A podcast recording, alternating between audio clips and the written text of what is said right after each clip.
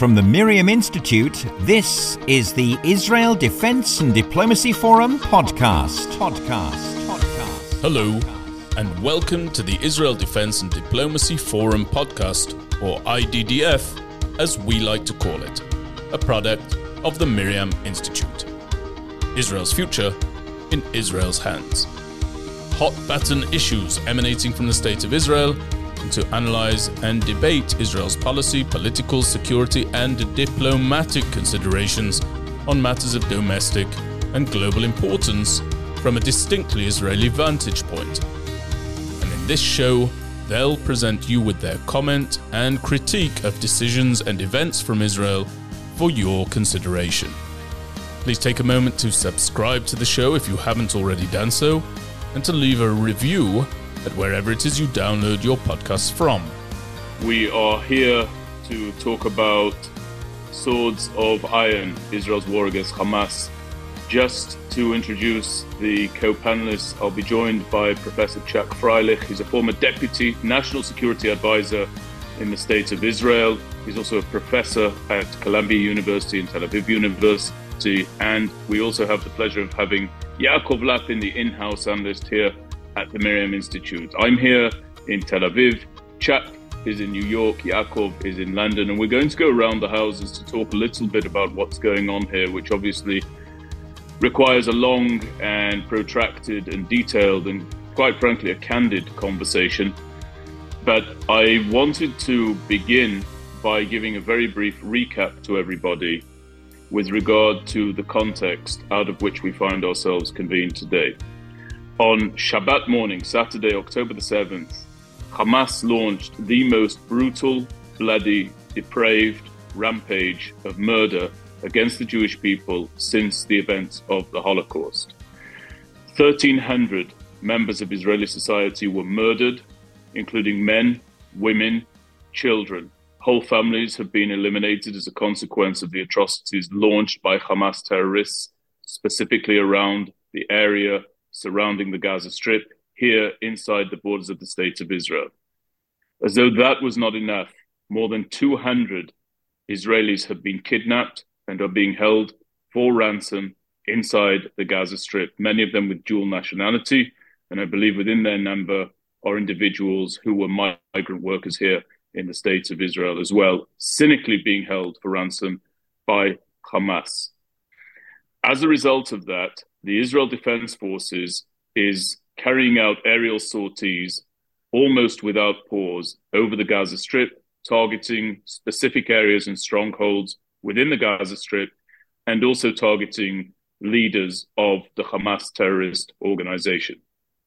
Beyond that, more than 320,000 members of the Israel Defense Forces have been drafted and are massed on our borders, including in the south, and very much including in the north, where I have just returned from, together with my colleague Rosita Panini, as we handed out and distributed equipment to one of the reserve paratroops units up there in readiness for the event that anything should break out on the north. We are already in the midst of a conflict, a low level but rising conflict with Hezbollah, in my opinion and my assessment.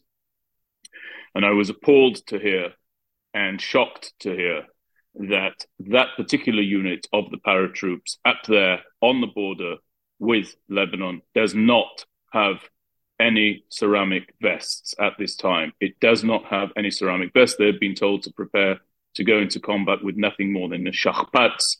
The shachpatz is a garment. It is a piece of equipment that is worn across the torso of a combat soldier and is specifically designed to defend against shrapnel, but it is not bulletproof by any means. In addition to what we have seen taking place by way of this mass mobilization, the streets here in the state of Israel have fallen almost silent. Consider our total population and then consider that most, many, many men of working age have been taken and drafted. I have not been drafted on this occasion. This is the first war in which I find myself too old to be drafted. But I may be remedying that situation in the coming days. We will see what takes place. I also want to say, before I turn it over to Chuck and to Yaakov that your questions are welcomed. If you do type your questions into the interface at the base of this Zoom webinar, we will try to get to those before the end of the program. And I also want to tell you that the reason that I'm here in more casual attire than is typical is that I have literally, literally just returned from being all the way up north with that paratroop unit. I also want to say that the state of Israel is not only reeling from the atrocities that took place, but it is also in the midst of high anxiety, and concern, and worry about what may take place in the event that Hezbollah decides to enter into this war in full force, thereby opening up a second front to our north. A second front that is equipped with far greater firepower than anything Hamas has. A second front that is far better trained than anything Hamas has. And a second front that really would be a message directly, most directly, much more directly from Iran, that they see this as a moment, perhaps, perhaps, to seek to bring about the very destruction of the state of Israel. And I mention that not because I think the state of Israel will be destroyed. I mention it because I believe we find ourselves in a moment where our enemies are examining whether or not now is the moment for them to attempt to bring that about.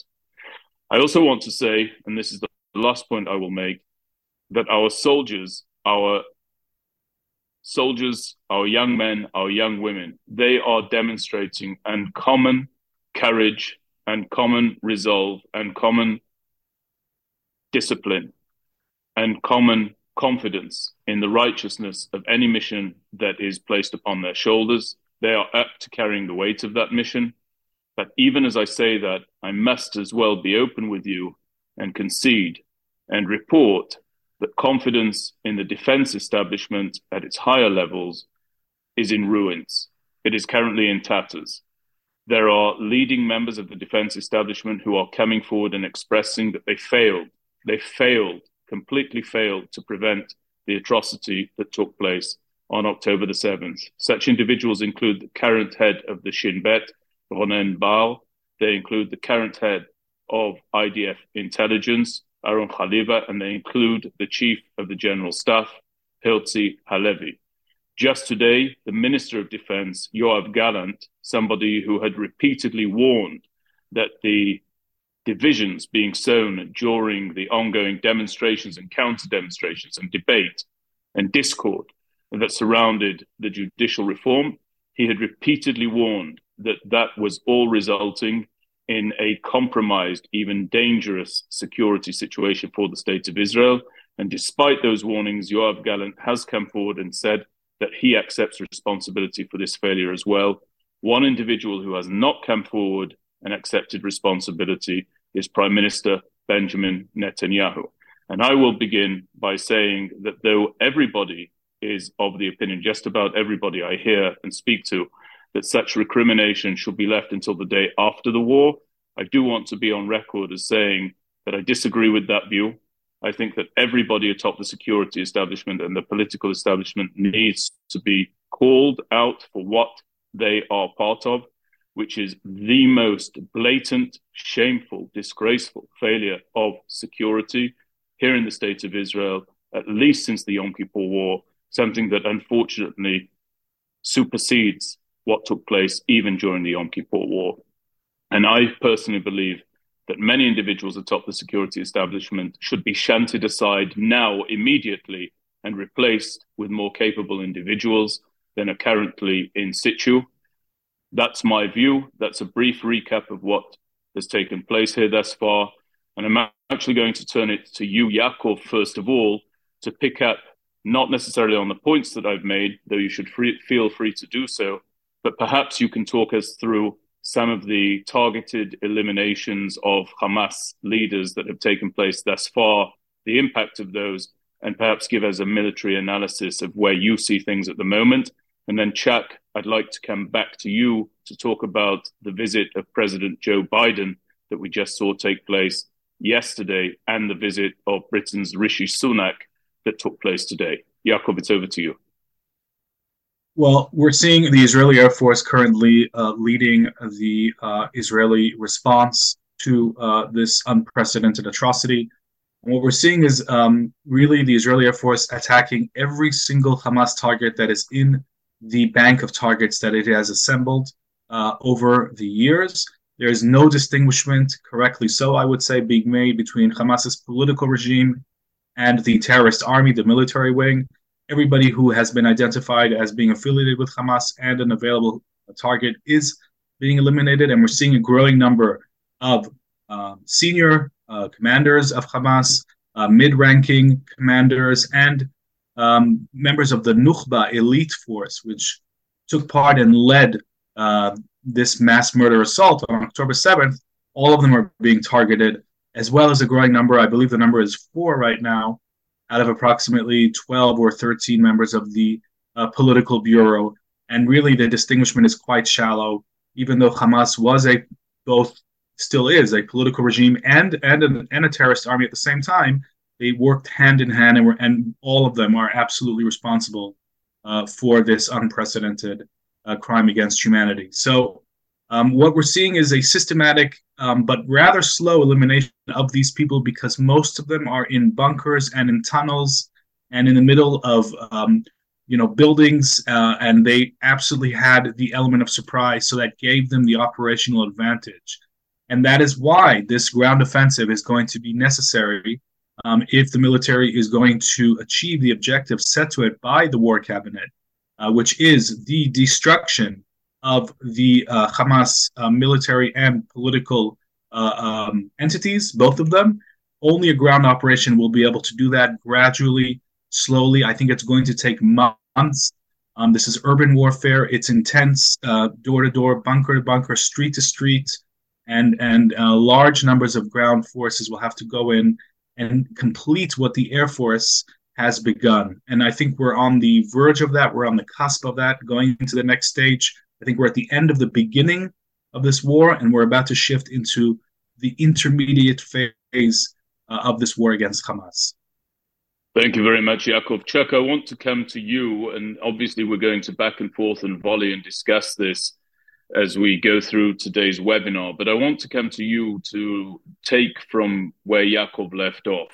We've seen the ground forces massing on the borders now, on our side of the borders here in Israel. I have never seen anything that compares to the scale of this mobilization. During our drive up north and then back to the Merkaz, to the central part of Israel where I am right now, entire parking lots, acres are taken over by the cars of Miloimnikim, of reservists who are there, who have driven to their bases. And then, as though that's not enough, those who are visiting them to give them care packages and to give them whatever meals, equipment, moral support they're able to, to give. So there's a question here. 320,000 have been massed. We have faced this atrocity in on October the 7th. And now, now we are in a waiting game, it seems. We seem to be in a holding pattern. Talk to us about why that wait is taking place from a strategic point of view, not about having the soldiers receive their equipment or not. Talk to us about why we might be waiting in your assessment as a former deputy national security advisor, specifically in the context of the visits by these senior level heads of state Joe Biden, Chancellor Scholz, Rishi Sunak. Where are we, Chuck? I hope you're enjoying this episode of the IDDF podcast, a product of the MirYam Institute. Please send your comments and questions via email address iddf at miryaminstitute.org, a selection of which will be read out on air. Finally, please be sure to visit the MirYam Institute website at www.miryaminstitute.org, where you can learn more about our collaborations with the US military academies, the US Army, and our campus work throughout the English speaking world. You can also read our written commentary and analysis penned by top tier experts, which we're proud to provide to you for free. And you can also find out how to invest in the work of the MirYam Institute. Well, I think, as Jakob said, we are at the end of the beginning, but uh, there's still going to be a long time before this is over. The IDF screwed up big time. There's no doubt about this. It was a colossal intelligence failure, a colossal operational failure.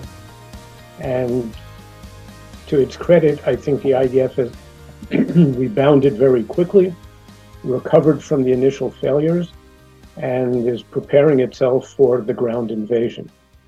Now, there's been a lot of talk in recent days, there's a lot of speculation in the press around the world, a lot of warnings, actually intention warnings uh, to Israel to uh, avoid getting bogged down in a protracted war like the US did in Iraq and Afghanistan, especially the dangers of urban warfare. And of course, the really big danger here is that we may be heading into exactly what Hamas and Hezbollah want us to do, which is a major ground operation. And then, from their point of view, hopefully we would get bogged down. At least much of the IDF is uh, tied down to the southern front. And in those circumstances, it, it, might be exactly the time that Hezbollah decides to join the fray, and maybe Iran, and it becomes a regional war. They missed their initial opportunity to join the first day when we were in disarray, but by no means means that they won't join, and there is ongoing rocket fire and other exchanges of fire along the border. I think basically, and when I read all of the articles warning of this, and I share the concern, of course, because I think they're right that that's what they want us to do. I don't think that the critics are right when they say that we're walking into a trap because we're aware of what they would like to see happen. But there are really, to my way of thinking, three big options that Israel faces today, and that's it. And in point of fact, the first one isn't politically tenable. The first option is a bigger um, recurrence, a bigger replay of the previous rounds against Hamas, where we hit them hard, and this time we'll uh, desire will try to hit them much harder, but it's more of the same. We pull back after a very maybe we don't even go in big time on the ground. We just hit them very hard from the air, or we go in a little there is a certain logic to doing that, especially if they're afraid of getting bogged down in the two front war. I don't think the Israeli public can possibly accept that today. And so, to a certain extent, I think we're left with one of two options. And of the two, again, I think that one is no longer sufficient. The next level of escalation is to go up and try to destroy all the rockets and the tunnels. And this is uh, weeks and months of bloody hand to hand fighting the worst kind that there is for all for all concerned. And of course, I'm particularly concerned of the cost for ourselves. The third level is to go in and to try and topple Hamas. And it's to do number two, of course, to destroy the rockets and tunnels. And they have hundreds of miles of tunnels. In addition to, they're probably left with something like 20,000 rockets at this point incredibly difficult operation. But then to add to that, toppling Hamas. And then the really big question is who replaces Hamas? Is it the PA, which has never been very effective in the West Bank? How do they how are they reinstated and we can't do it because then they appear to be collaborators? Is it some Gazan strongman? Is I don't know some other international uh, appointee? And if you can reinstate whoever it is, and that's already a tall order, how do you keep this guy in power? Because at best, there will be remnants of Hamas and PIJ, the Palestinian Islamic Jihad, who will be trying to kill him. And I don't see pretty much anyone in the world volunteering to send forces who what will not be a keep piecing force, but a peacemaking, a peace uh, um, imposing force. So the end game here is quite unclear to me, or at least I think I know what the end game is, because I think the government committed to this, destroying Hamas as a military organization, toppling them as a governing authority. How we go from there to a end that does not leave us in Gaza long term, which I think would be a horror, uh, that I don't know. Let me say two other things quickly. One is, of course, talking about the danger of escalation, which has already come up. And and Hezbollah is a totally different ballgame. Uh, their capabilities are they'll start off with about five times the rocket capability that Hamas and PIJ started with, but they also have precision rockets, and it's a whole different ballgame. And the other thing that you that you mentioned is uh, the Biden and Sunak visits. First of all, I think the U.S. and the U.K., but well, the U.S. has responded remarkably. I don't think we could possibly want more from President Biden. He has responded on the military level, sending two aircraft carriers to deter Hezbollah and Iran from getting involved. He sent the first carrier on the first day. The U.S. doesn't usually make decisions like that that quickly. I think he understood from the first second the danger of this thing escalating and exploding. And of course, the arms shipments to Israel and the intelligence sharing, etc. Uh, diplomatically, the U.S. has blocked one or maybe already two resolutions in the Security Council, vetoed them. Uh, there was a week ago, there was a decision of five leaders, President Biden uh, and the heads of France, Britain, uh, and Italy, and Germany. I was missing one. And today there was a, a new resolution by the G7. And he's, of course, uh, agreed to uh, speed up dramatic aid to Israel. So I don't think we could possibly ask more from President Biden. And I must say the British response has been, uh, I think, surprisingly supportive. Um, Foreign Minister Cleverly, who was in Israel, just came back with the Prime Minister, and the Prime Minister has been very supportive. Um, he didn't come out as definitively as Biden did yesterday about who was responsible for the uh, attack on the hospital, but I imagine that when they get a little more intelligence, the UK will come out um, very clearly also. And he's also sent uh, warships, I believe, to, to the Eastern Mediterranean and is cooperating with Israel, military cooperation. In general, I think the international response has been way above what we could have expected. But of course, we know that now as the pictures from Gaza start getting uglier, and they will, that will begin, it's already begun to change. Yaakov, militarily, militarily, there is a focus on the northern Gaza Strip and specifically in the context of a ground incursion. Explain to us why it is that the Israel Defense Forces, in another display of high morality and another display of its incredible moral code, why is it that the IDF is calling for citizens of the Gaza Strip to move southward? What do they intend to do in the north of the Strip and why focus there? Okay, so I'll just start by saying I, of course, have no knowledge of any IDF operation plans, and everything I'm saying is based on my own uh, assessments. I think it's important at this sensitive time to make that clear. I don't know where the ground offensive will start and where it will go. What we know uh, for a fact is that the IDF has begun a staged evacuation process focusing on northern Gaza and Gaza City um, because it appears to have identified uh, the centers of gravity of the Hamas war machine in those areas. And Hamas, being the terrorist army that it is, and following the same doctrine that Hezbollah follows um, of surrounding itself with mass human shielding and building its military offensive and terrorist capabilities in the heart of civilian areas, um, is really counting on those shields uh, to make it more difficult for Israel to apply its own offensive capabilities against those targets, whether it's from the air or uh, from the ground uh, in the coming future. Um, and in order to strip away that layer of human shielding, uh, the IDF has called for um, approximately a million people living in these areas to move south, has set up two safe corridors for those places, um, has uh, um, begun uh, negotiations for allowing humanitarian aid to come in through Rafah, from Egypt, um, and is essentially uh, doing everything it can to strip away this layer of human shields so that it has a clearer view uh, into uh, uh, the, the targets that it wants to hit.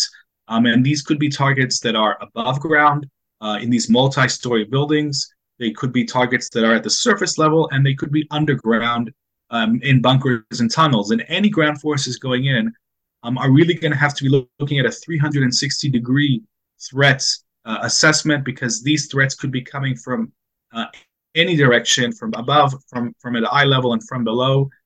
These multi-story buildings are are, are firing and lookout and command and control uh, positions. Um, from beneath, uh, there are interconnected tunnels, as, as Chuck said, hundreds of uh, miles of, of these tunnels through which fighters and weapons move around uh, away from, from the site of the Israeli Air Force and hopefully, those tunnels will become death traps for for these terrorists. Um, and it's you know it's going to be this kind of urban warfare. And you know if if we look back at uh, Operation Defensive Shield in 2002, um, which in many ways was uh, you know a big challenge, but less of a challenge than this. Um, that you know that actually took three years to complete, and I'm not saying that this is the time frame we're looking at here, but that's how long it takes to actually properly cleanse a sizable area of of this level of terrorist activity. Um, and many of these cells are decentralized, so even though they listen to the commands of, of their senior leadership, they can also function independently and they can continue fighting for a very long time. Um, so that's those are the kinds of uh, I think challenges uh, that we're looking at, and, and these are the reasons why the IDF wants to get as many civilians as possible away from this combat zone. Thank you, Yaakov. I have an issue with several statements that are coming from the American administration at this time.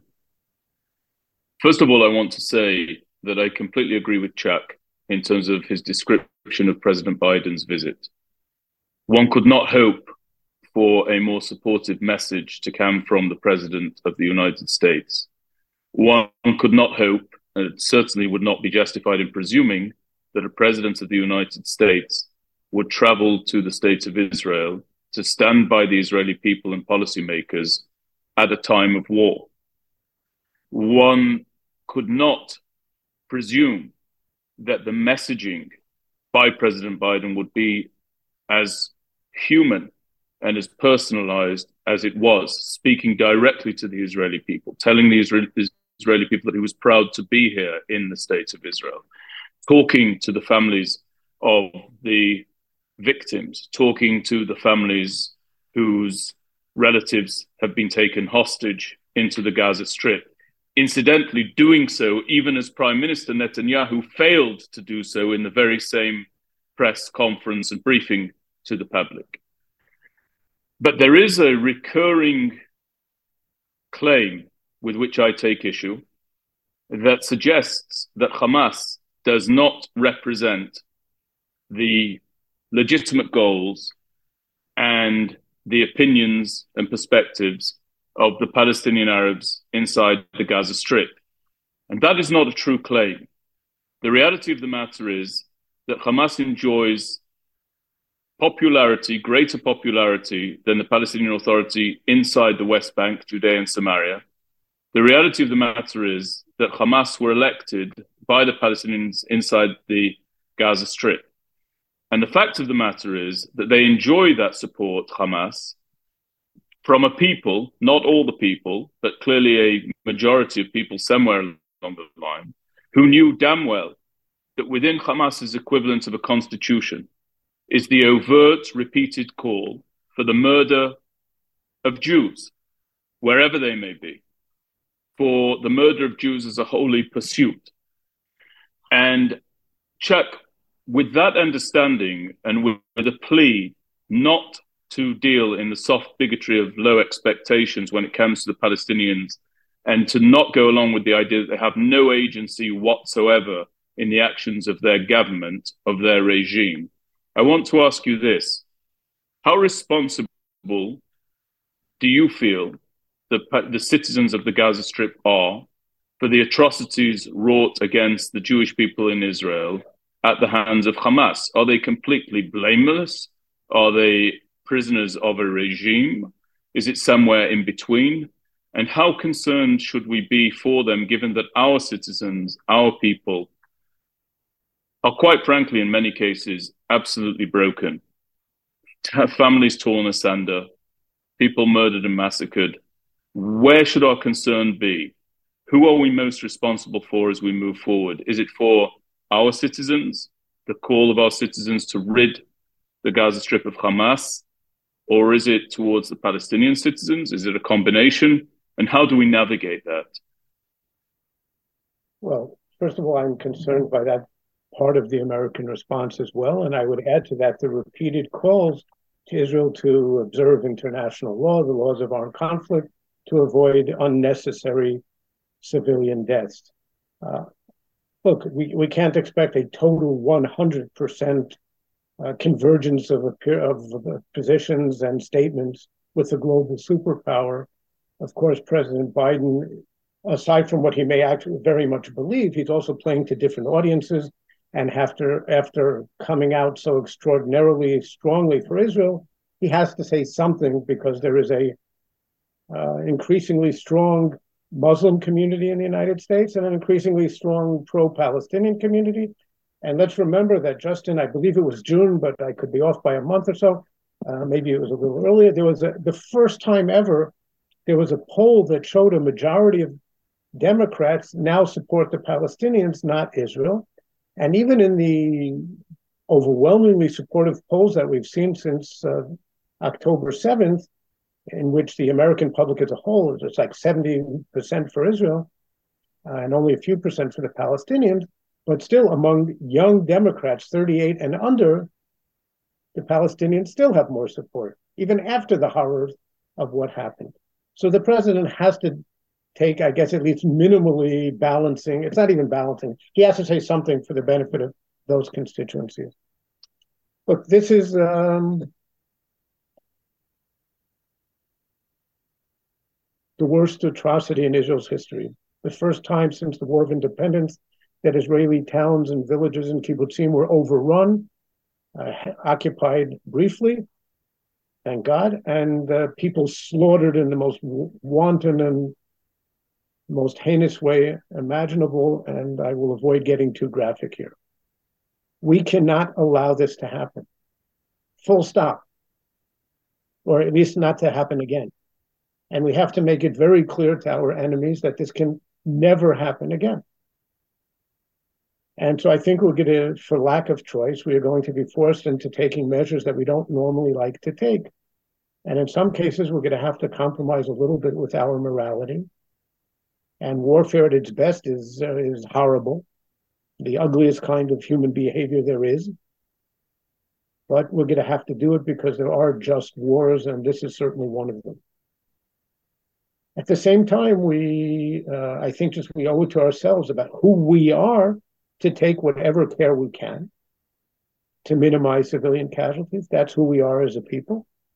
And if I put morality aside, there's also just a utilitarian aspect to it, which is that if we want to maintain American, especially and international support, then we have to do it, like it or not. I thought that the initial announcement of the full siege, a military siege, fine, put a siege on water, food, medicine.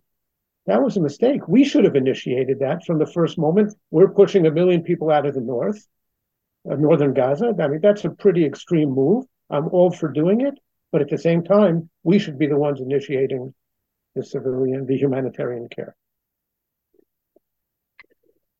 Okay, so Yaakov, let's come back to something something directly related to the military. I believe to to leap off from where Chuck left.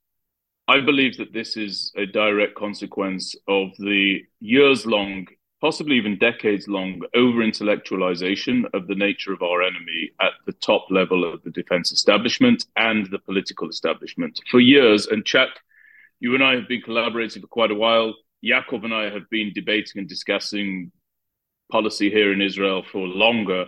For years, I have been saying that we are not sufficiently focused on the horrors that await from the Gaza Strip, that we are constantly downplaying, and both of you can attest to the veracity of what I'm saying, that we are constantly downplaying the threat from the Gaza Strip. We are constantly dismissing it as a non strategic threat, and I believed it to be a strategic threat. And unfortunately, I think I've been proven right. Let's talk about another strategic threat. The fact of the matter is that Hezbollah has close to some estimate 150,000, others 200,000 munitions aimed at the states of Israel. Chuck expressed that earlier on in this webinar. I received a briefing by Major General Noam Tibon, who has been in the headlines of late for acts of tremendous heroism, specifically saving his son, daughter in law, and two granddaughters who were living in Nahal Oz. We should know that they're personal friends of ours, that family, personal friends of the MirYam Institute, personal friends of ours as well. And when I was briefed by General Tibon several years ago, he expressed that if Hezbollah were to open a front, the IDF estimates are that they would fire on us at a rate of 2,200 rockets per day. 2,200 rockets per day. It's for that reason, but not for that reason alone, Yaakov, that I say now is the time for the states of Israel and the Israel Defense Forces to take out a decisive first strike, to take a decisive first strike, not a preemptive strike, because the element of surprise is gone. As I said at the top, we're already in a conflict with Hezbollah, but a decisive first strike against the munitions of Hezbollah in southern Lebanon. What are we waiting for? Why expose our people to the possibility that a greater horror will continue to await us from the north? Why do we continue to place our people in this impossible situation where they carry an anxiety about whether or not a much more potent enemy is about to weigh in? Why do we not do that which is blindingly obvious, but perhaps another example of something being overly intellectualized, and go and destroy these rocket launching sites inside southern Lebanon right now? By the way, that estimate has now gone up to, uh, they can probably fire up to 4,000 a day. Um, look, we have uh, been caught by surprise uh, in the south, and the IDF's strategic focus now is the Gaza Strip. Now, it's obvious that Hezbollah is currently, in a very calculated manner, um, escalating the situation in the north, and it is willing to risk a further deterioration, and it is could well be trying to drag us into that. Now, because this war has already begun under conditions that are extremely far from being the conditions that the defense establishment would have liked to enter a war into, um, there is a balancing act that is occurring here. Um, and that balancing act is, is basically based on the logic of let's see how long we can keep the northern front relatively stable on a low flame and focus most of the resources on the south and Hezbollah wants exactly the opposite. Hezbollah wants for the IDF to divert as many resources as it can away from Gaza. So it's not only an act of solidarity with Hamas, this is an actual operational distraction um, um, move, which could well deteriorate into a war. That first strike, and, and by that I assume that you're referring to a large, major strike on Hezbollah's um, arsenal of, of rockets, missiles, and precision guided missiles. And it's those PGMs that pose the biggest threat to our national security, biggest conventional threat, in my view. Um, that may well happen and it may not happen. We don't know. Obviously, the option exists. It's in the hands of the decision makers. And I'm sure that they have a certain threshold where they will decide or not decide to take that decision. But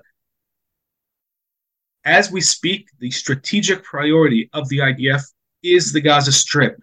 And if they get their way, they're going to keep that balance as it is, that the lion's share of intelligence, ground forces, air power, all the things that the IDF is bringing to bear on the Gaza Strip will be prioritized there. And a very sizable force will be kept ready uh, for responding uh, to the northern arena.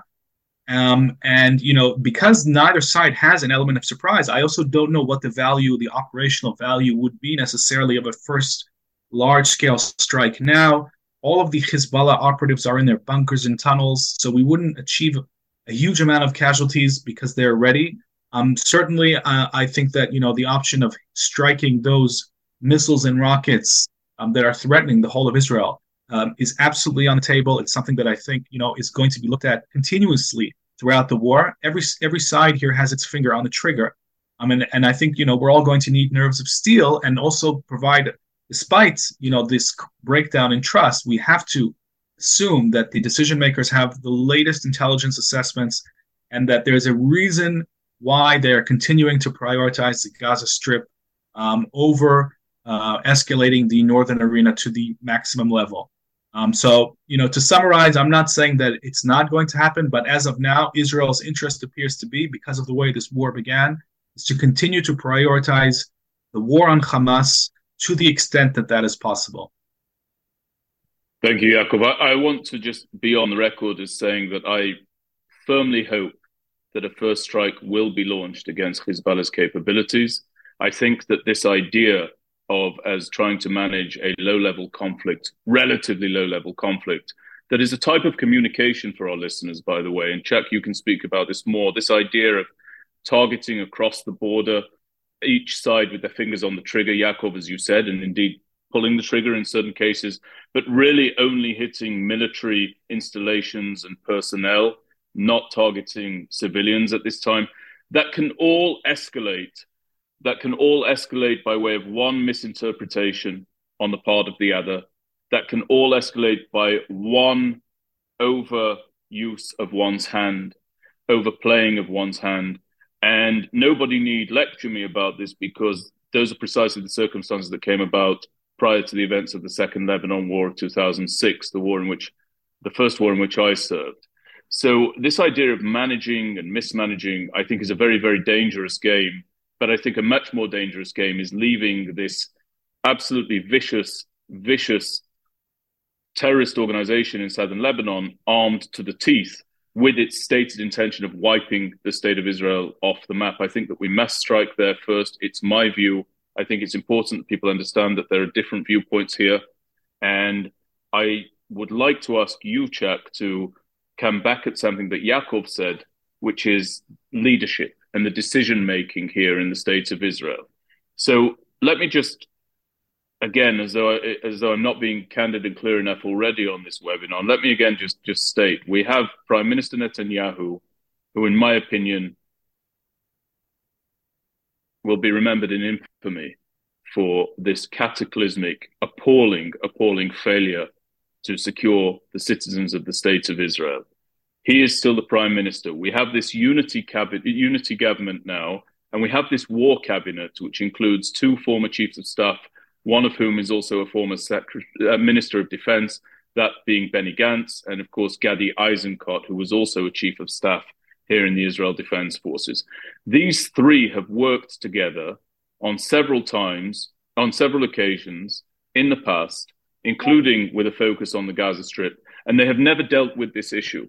Can we really expect them to make a different calculus now that is closer aligned to the stated goal of toppling Hamas? Or are we going to see what you alluded to, Chuck, which is a slightly widened version of previous ground incursions into the Gaza Strip, which quite frankly did nothing other than leave Hamas the opportunity to rearm and revisit their harm towards Israeli citizens once every couple of years. Well, first of all, just to make it clear, um, my best assessment is that the decision will be for a massive campaign to destroy Hamas militarily and to topple them as a governing body. I was trying to portray what I think mm-hmm. the range of options are and what I think is politically viable. You were talking about the need for a first and decisive strike against Hezbollah in Lebanon. No one would like to see that at least the decisive part, more than I would. To my great regret, I've been working the Hezbollah issue for a long time now. None of the rounds against them, and there have been a number since the early 90s, actually since the 80s, have ended uh, successfully. And we are not, we, we would not be starting here from uh, the most uh, propitious circumstances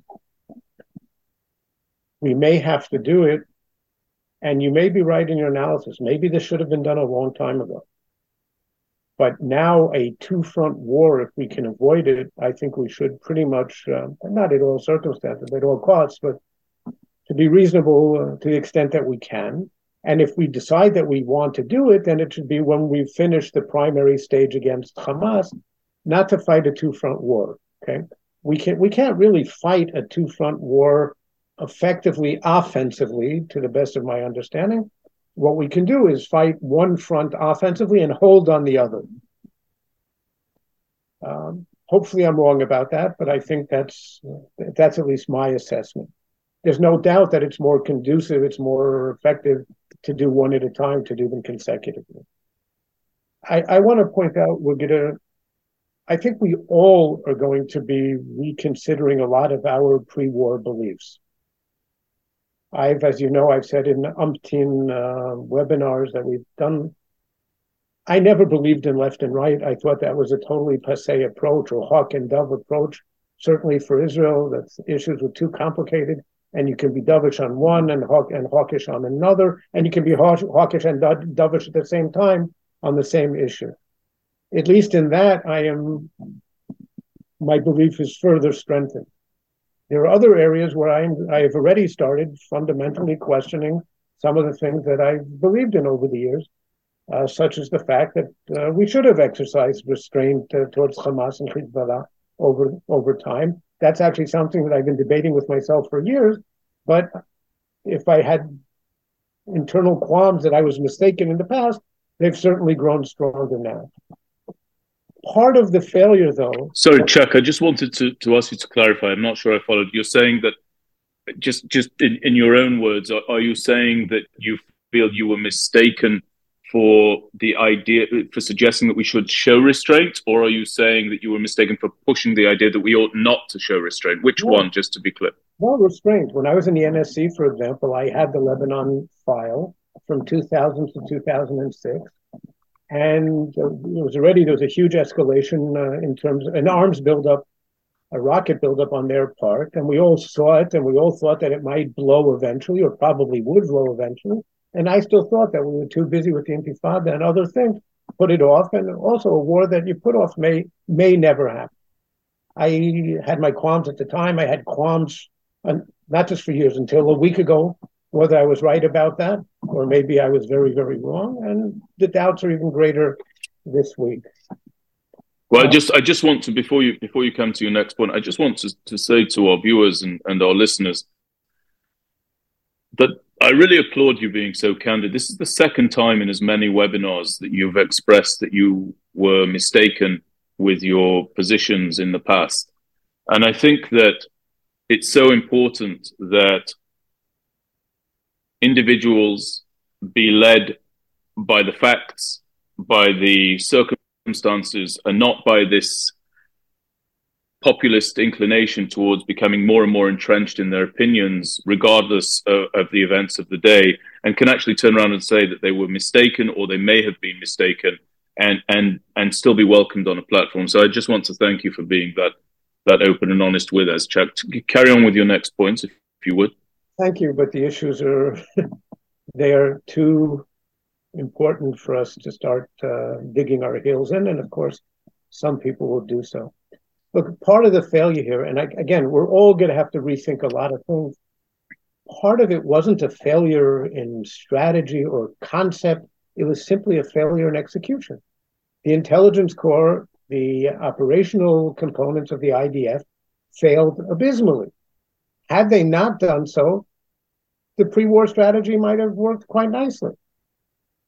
So we also, in redoing our or in rethinking our positions when the war is over, we also have to take that into account. Not everything was mistaken. And the last point is the issue of leadership that you raised.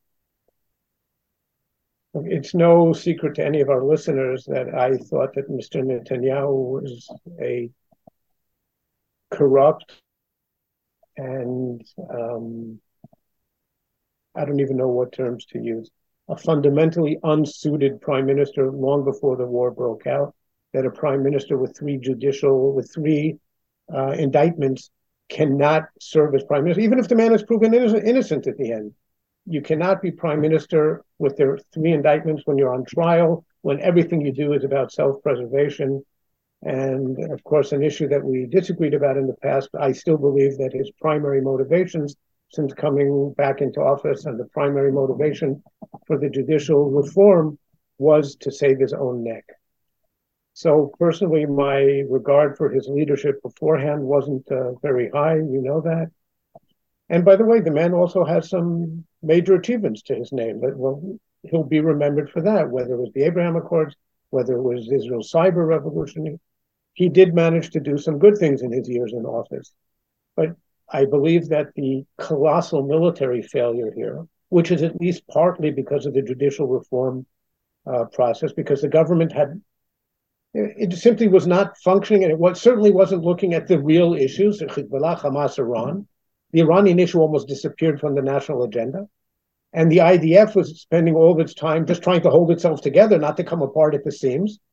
And it is remarkable how in just a few months you can take one of the world's better military institutions, defense establishments, and tear it apart at the seams. So between that and now the colossal failure, which unfortunately proved us right at least about that, or at least, yeah, proved me right about that. Uh, Mr. Netanyahu has to go. He has to go very, very rapidly. I don't think this is the time to, as the expression goes, to change horses in neither the political or the military echelon. Um, you could replace one or two generals. I certainly wouldn't be changing the whole IDF command at this point. Uh, that would be such an expression of lack of confidence, the impact on public morale, even if it's good for command, and I'm not sure it's good for command. But I think we should wait, and then we're going to have to make a lot of changes when it's over.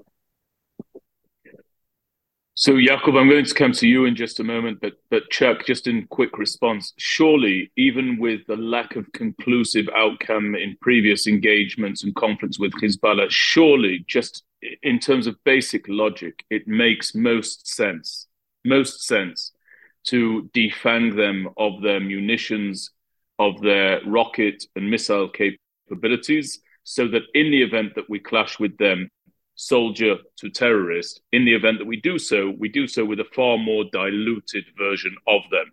I, I cannot see any rationale whatsoever, quite frankly, for doing anything other than what the Israeli Air Force has been boasting about its ability to do now since 2006, which is to, in their words, bomb Hezbollah and southern Lebanon back into the Stone Age.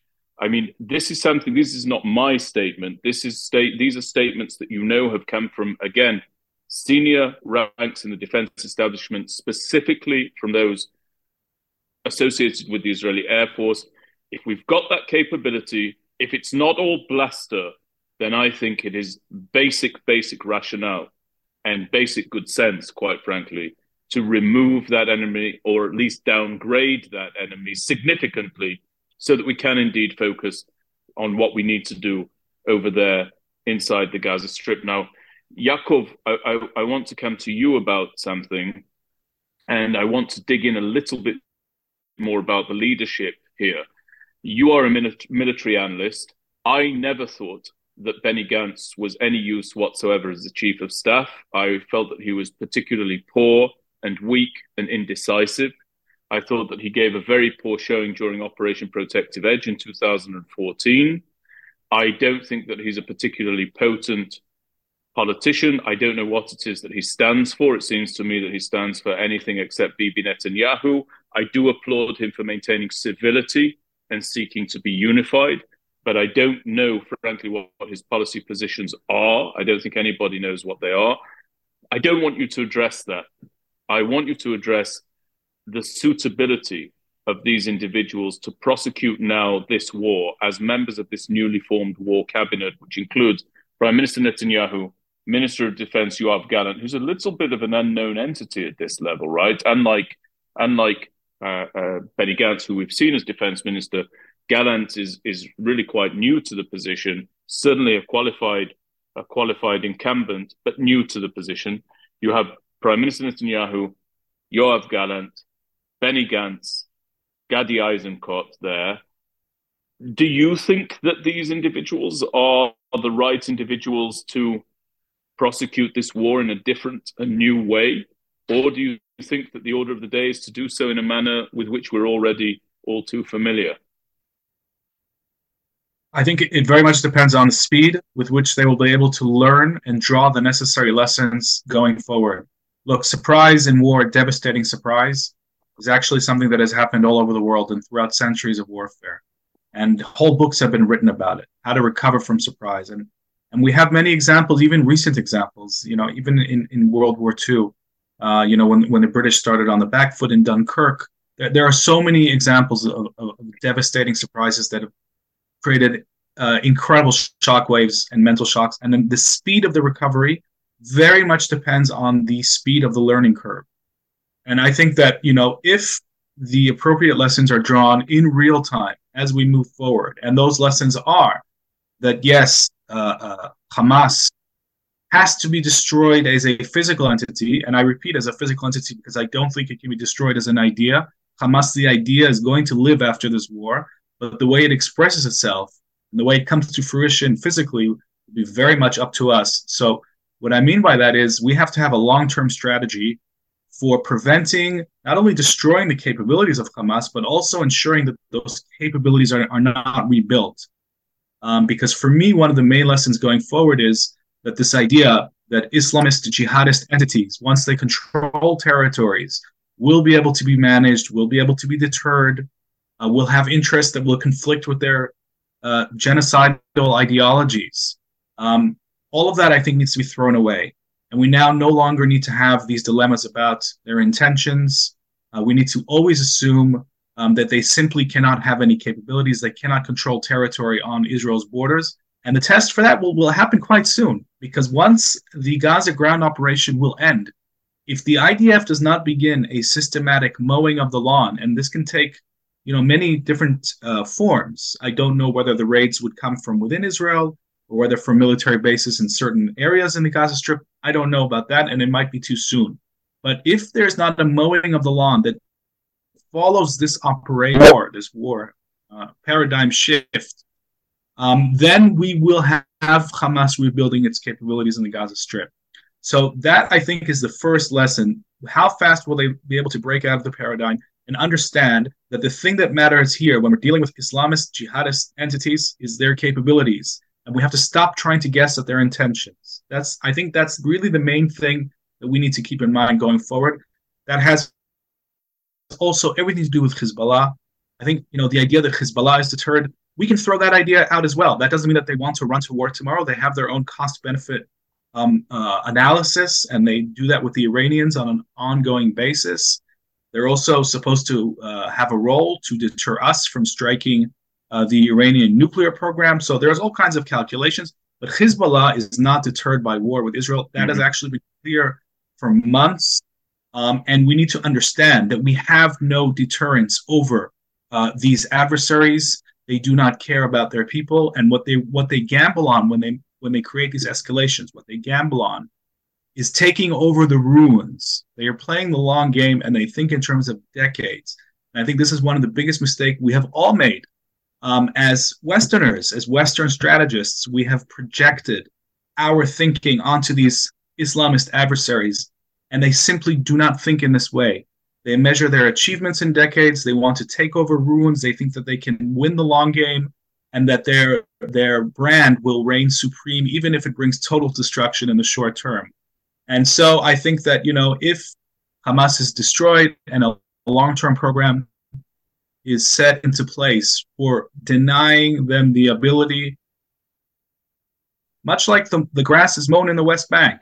You know, wh- what would the West Bank look like and I'm saying this with no political baggage, really just from a security perspective. What would the West Bank look like if the IDF didn't go in there and mow the lawn every night? We would have a second Hamas terrorist army there. So I think you know those are the main lessons, and, and if this cabinet is able to internalize those quickly, then I think uh, we're going to win and win decisively.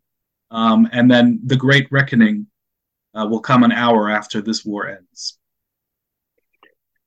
Okay, thank you. So I, I just want to take two more questions and then and then I'm going to weave in a couple of points from the audience that who have submitted it in writing. But Chuck, on on the back of what I mentioned, this new war cabinet that's developed with the, with with Gantz and Eisenkot as part of it, there's also been this side cabinet that's been established, which includes Yossi Cohen and Yaakov Amidror and there's a third individual, maybe Giora Eiland, I may be mistaken about that, but it's a side cabinet that's a loose, uh, a loose description of it. And they have been tasked specifically, Yossi Cohen, former head of the Mossad, of course, somebody known to our organization with whom we've worked. Some people think a future prime minister of Israel. Time will tell, who knows. But but no fool, and, and an individual who is synonymous with one of the most daring Mossad operations known in the public sphere, the raid on the nuclear archive inside Tehran, this group, this side cabinet, has been charged with coming up with a different way of thinking militarily, almost red teaming anything that may be standard fare within the Israel Defense Forces or indeed within the war cabinet. Can you tell us anything about this side cabinet and does it breed confidence within you? Well, actually, it does because first of all, the more thinking that you have going on before a major undertaking like this, the better. But it would be nice to think that there might be some alternative to a head on ground invasion of uh, Gaza, because obviously uh, we've been talking about it openly. Could, you don't have to be a great military expert to to understand that that's in the end the primary option. But that's going exactly into uh, what they've prepared for, and maybe what they're really trying to draw us into. For the reasons I said before, they're they're hoping we'll bog down. So if there's any alternative to doing this, that would be great. And to have people like uh, Yossi Cohen and Giora Eiland, who is a original military thinker, um, to have people like that doing this, I think, is a comforting, uh, a comforting thought. And maybe they will come up with things that uh, the IDF itself doesn't. But I, would like to add one or two things to what we were saying. Um, First of all, uh, Yaakov was speaking about the learning curve. And the learning curve for the political echelon, I wouldn't put too much confidence in the political echelon doing it. But the IDF, yes, one of the IDF strengths is its ability to to rethink things very carefully, very rapidly, and in depth, and to learn from its mistakes. Um, so I think there we can be we can be a little bit assured. We have to go back. Uh, Yaakov was talking about intentions that we can't afford just to base our estimates, uh, intelligence assessments on intentions. It brings us back to the classic discussion of do you put your emphasis on assessments or on capabilities? And the problem with going on capabilities is that then you may have to be on alert all the time it's ruinous financially, uh, operationally. And so, in the end, after the Yom Kippur War, one of the conclusions was we have to change the approach, emphasis on capabilities. And after a couple of years, that changed because it just wasn't tenable financially or operationally. And the last point I'd make here is I, I think we have a consensus here, I'll certainly speak for myself, that this uh, operation must end with a fundamental change in the situation on the ground, and that really means eliminating Hamas as a uh, military and governing authority. And of course, Yaakov is, a, is a completely correct. You can't kill every last Hamasnik, and you can't destroy the ideology. But they can no longer govern uh, Gaza, and they cannot remain a functioning, coherent military organization. I think we have no choice but to do that.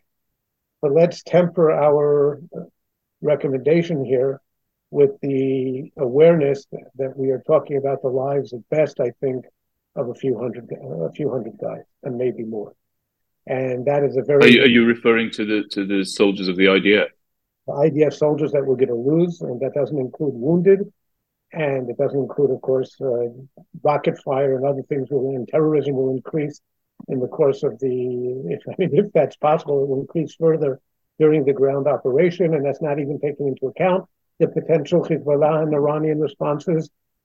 So we have to be very, very careful and sober about what we're recommending here. A lot of people's lives are at stake here. And of course, the ultimate decision that I think we or consideration that I think we we all share is that, okay, this is one of those moments in history where you have no choice. Um, one of the reasons that I, all the years, was advocating restraint wasn't because I didn't think that we shouldn't have hit them as hard as we possibly could, not because I didn't want to do it, because I thought at the time that the cost in lives would exceed the magnitude of the threat. That's no longer the case. The magnitude of the threat today justifies it, requires it. So uh, we're going to try and finish within the next 10 minutes here. Uh, that's approximately 10 minutes. There's one very, very heavy point that we have to discuss the hostages. What is the fate, in your opinion, Chuck? I'll start with you, of these hostages. We are in completely uncharted territory here. We have never known anything like this before. Uh, Emi Palmor, who was the legal advisor, I think, to the prime minister or to the Israeli government, had the Gilad Shalit file on her desk, and she just expressed that that was a daily and nightly task with which he had to wrestle just for Gilad Shalit, the soldier who was kidnapped in 2006 and returned by way of a prisoner swap some years later. We've got two, more than 200 hostages. How lined up is the state of Israel for an effective series of negotiations or scenarios in order to bring these hostages back. And is, in fact, the presence of these more than 200 hostages inside the Gaza Strip the reason for our hesitation as our troops mass on the border and we conjure with this impossible, impossible dilemma?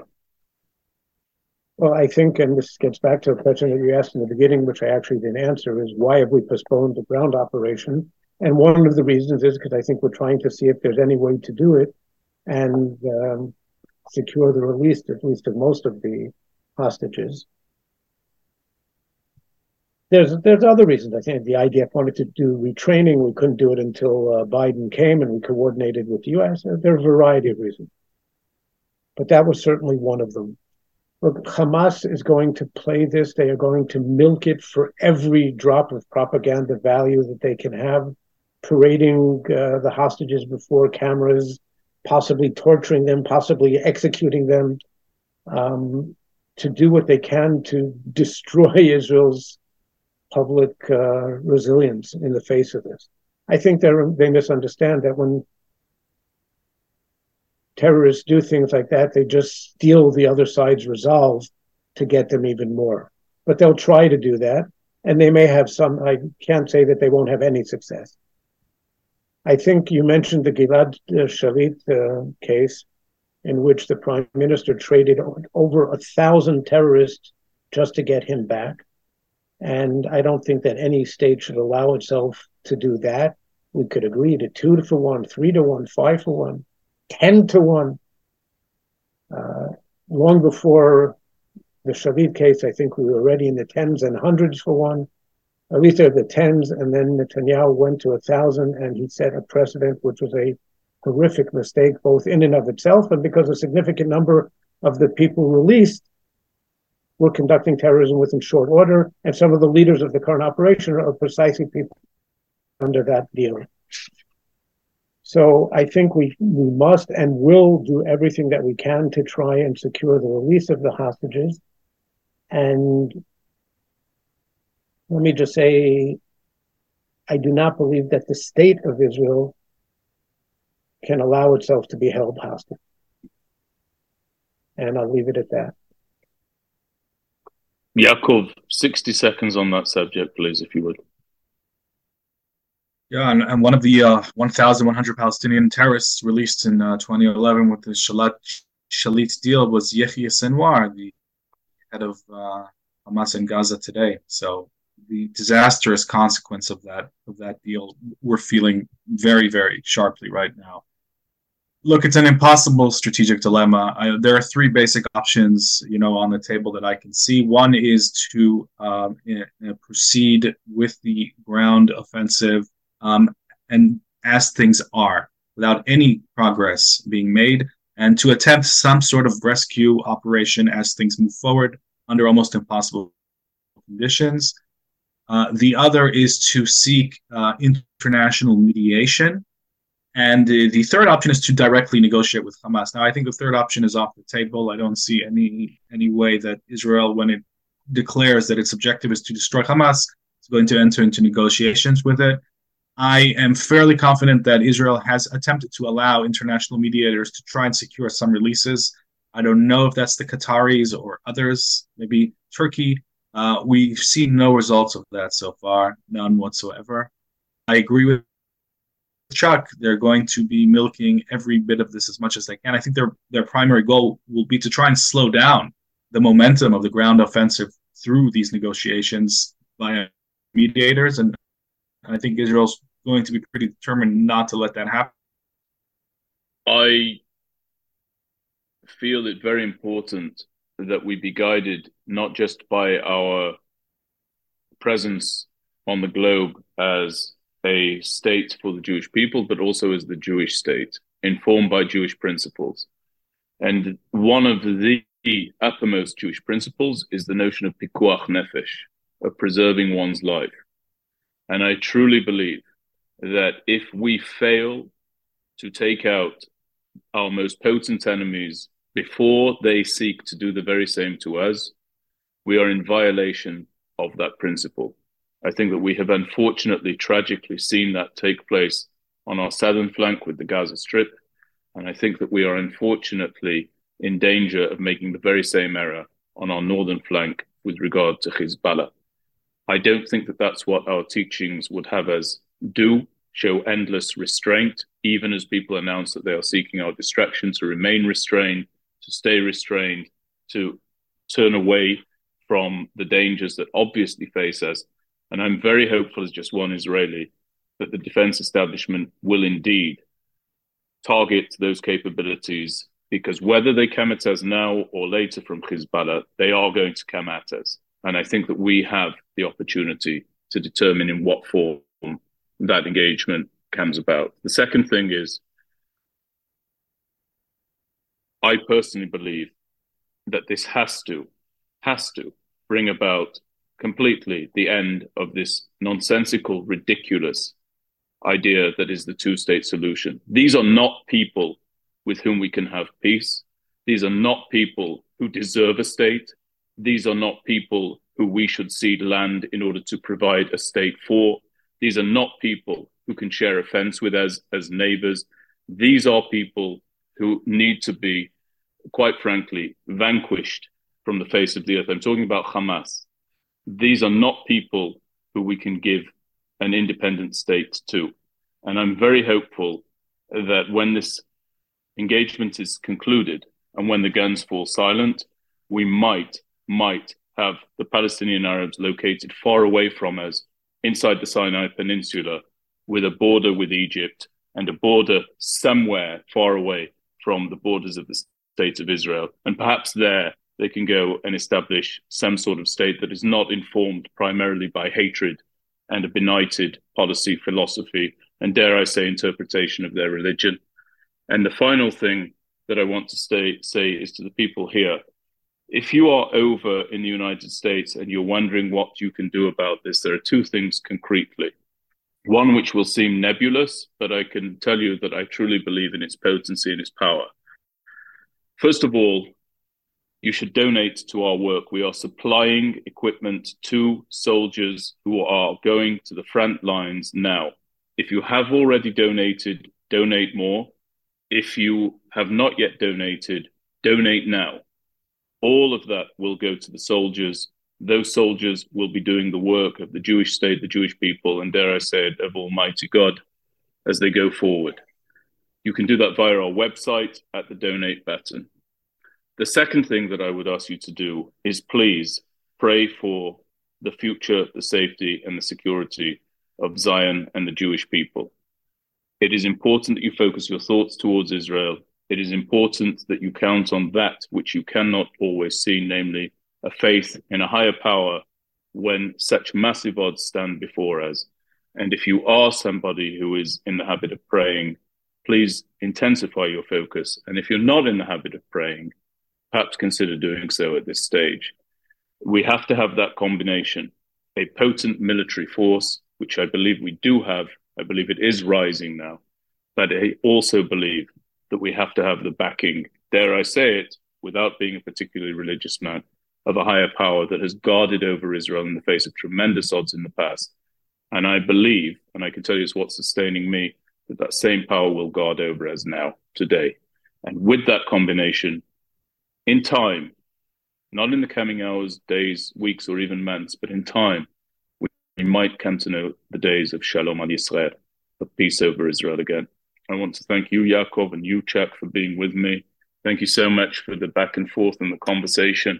And thank you all for listening. And please, please keep us uppermost in your thoughts and in your prayers. We will know the days of peace again. I don't know when that will be, uh, but we certainly have no luxury of entertaining the idea of surrender, capitulation, or being run over by a people who would visit such harm upon us. One final thought. They acted like Nazis, Hamas. But the Jews are not the same Jews as were during the events of the Holocaust. These Jews can fight, and fight they will, and prevail they will. Thank you very much, everybody. I hope you enjoyed this episode of the IDDF podcast, a product of the MirYam Institute. Israel's future in Israel's hands. Don't forget to visit our website at www.miryaminstitute.org to learn more about our work. And please do take a moment to subscribe to the podcast and to leave a rating and review at wherever it is that you download your podcasts from. Until next time, it's over and out from IDDF Podcast.